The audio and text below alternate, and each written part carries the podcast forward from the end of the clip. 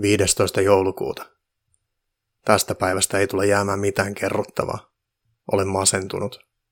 Tuntuu, että itsetuntoni päältä on ajettu panssarivaunulla. Sen jälkeen 15 rekalla ja kahdella junalla. Metrojunalla. Metroliikenne jouduttiin lopettamaan kolmeksi tunniksi, jotta minut saatiin dieselkäyttöisellä vinssillä nostettua ylös. Paikalla oli puolisesta ihmistä, ja niistä osa oli toimittajia – en uskalla avata tietokonettani, sillä voin kuvitella millaisia kuvia ja otsikoita tilanteesta on saatu. Westerbakka otti minulta virkaaseen ja avainkorttini pois. Minut on lomautettu, sillä alustama psykologisen arvioinnin mukaan tutkimuksia pitää vielä jatkaa. Sekin vielä. Pahinta on, että oskukoiran katoamistapauksen selvittäminen ei ole edistynyt yhtään mihinkään.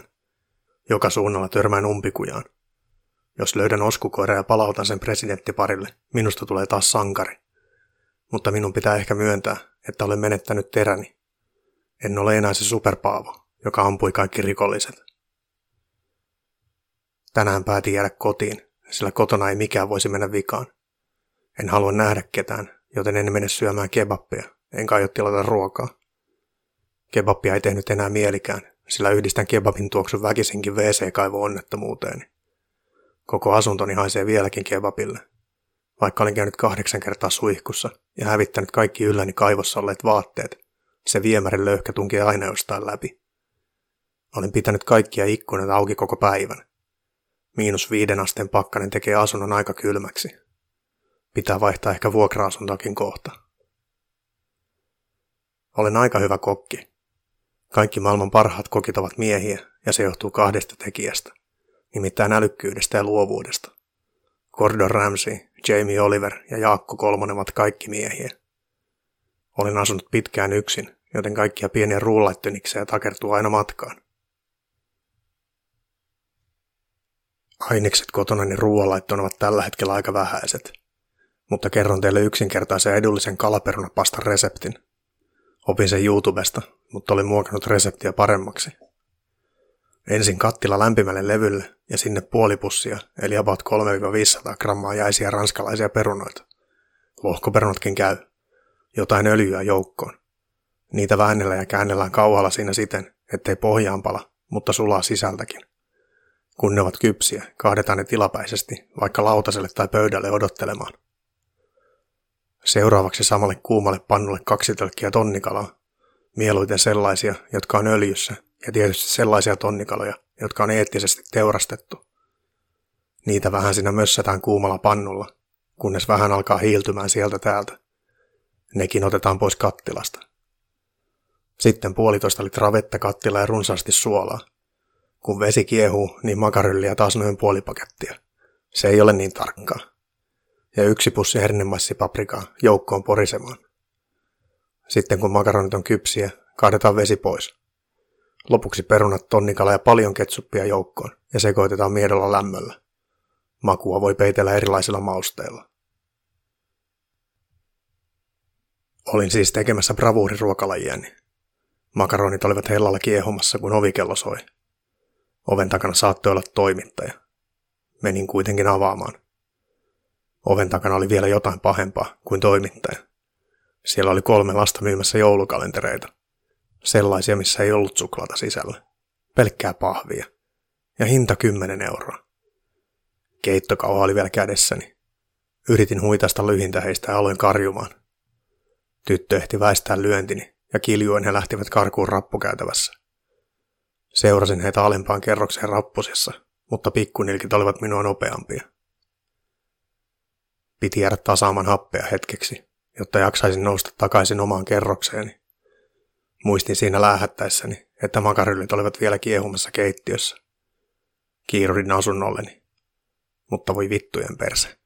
Ovi oli mennyt kiinni ja olin kalsareissani, joten minulla ei ollut avaimia.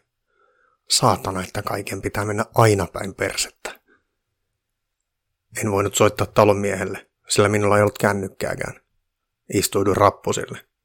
Kaikki tuntui niin helvetin vaikealta. Jos en olisi mies, olisin itkenyt. En tuntenut montaakaan kerrostalossa asuvista naapureistani. Ja niiden kanssa, jotka tunsin, en ollut kovin hyvissä väleissä.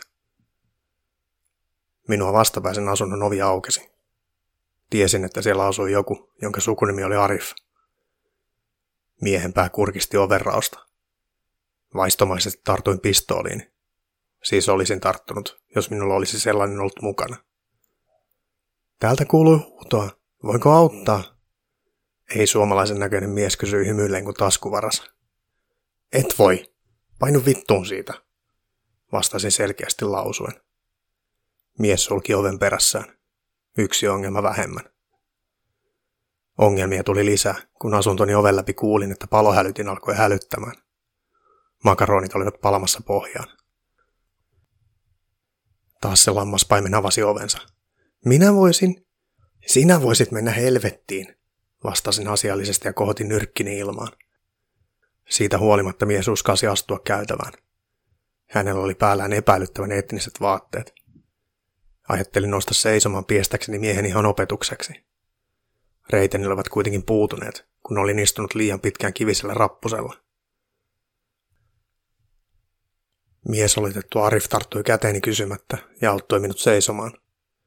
Vaikka mies näytti pieneltä, hän tuntui olevan yllättävän vahva. Pääsin seisaalleni ja tuntui olevan jotenkin sopimatonta, että pahoinpitelisin miehen, joka juuri auttoi minut ylös. Avain ovesi, siellä taitaa palohälytin soida, Arif sanoi. Hän aikoi siis tiirikoida oveni auki. Ei vaan vielä pahempaa. Hän otti etnisten housujensa taskusta avaimen ja avasi oveni sillä. Mitä helvettiä? Miksi sinulla on minun asuntoni avain? Olen ollut kuusi vuotta taloyhtiön puheenjohtaja. Minulla on yleisavain. Astuimme sisään. Ennen kuin ehdin tehdä mitään, Ari frintäsi keittiöni, sammutti hella ja vei kovasti kärryävän kattilan parvekkeelle. Samaan aikaan mietin, että millä helvetillä saisin palovaroittimen hiljaiseksi. Minulla ei ollut edes pistoolia, millä ampua se hajalle. Heitin palovaroitina kengälle.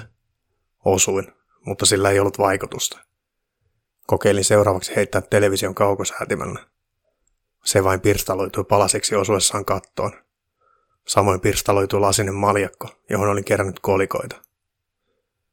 Ihan kuin ärsyttääkseen Arif painoi palovaroittimen nappulaa sateenvarjon kärjellä. Minun sateenvarjoni.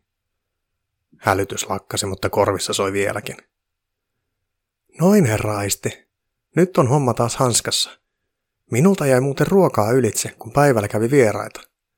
Voin tuoda sinullekin, jos vain syyrialainen ruoka kelpaa.